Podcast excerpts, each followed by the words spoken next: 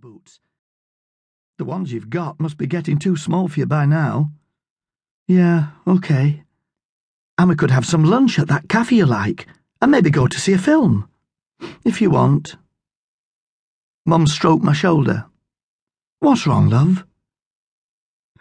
I miss my dad, I said simply. I really miss him. Mum sighed. I know, Tom. I miss him too. It's like having this pain, I said, that won't go away. I can't stop thinking about him. He's been dead for nearly a year now, and everybody says it gets better, but it doesn't get better. It gets worse. Your dad wouldn't have wanted you to take on so, to go on grieving now, would he? He always tried to look on the bright side. What's with the long face he used to say when you look miserable or in a bad mood? He'd tell you to get on with your life, look to the future, and remember the good times. I knew that Mum was putting on a brave face for my sake. I knew she was as grief stricken and as in pain as I was. I'd heard her, night after night, sobbing in the bedroom next door. I'd seen her suddenly go out of the kitchen halfway through a meal when something reminded her of Dad, and rush upstairs and come down later with red eyes.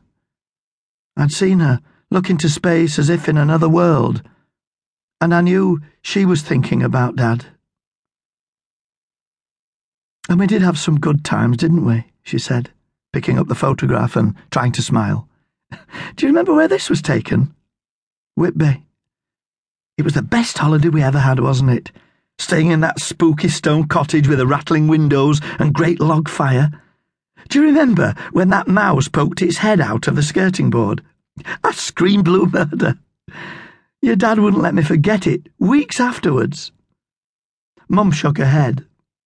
And it was in Whitby when you nearly choked on that marble. Do you remember?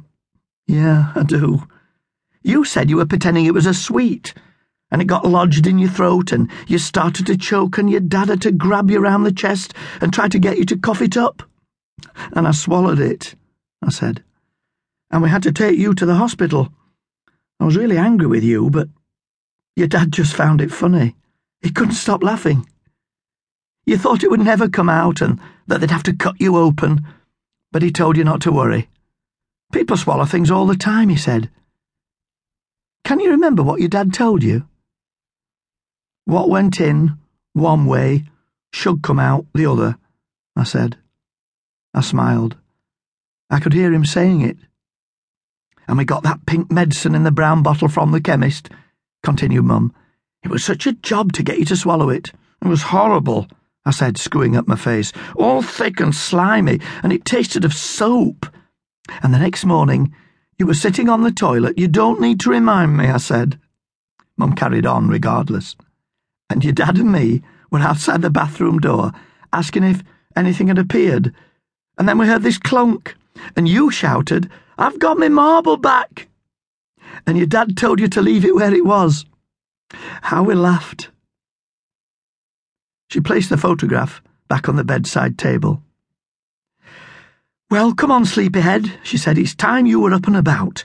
You shouldn't be in bed on Saturday morning. And if you've got nothing better to do, you can help me tidy up the place a bit. Your Auntie Rita is coming round later.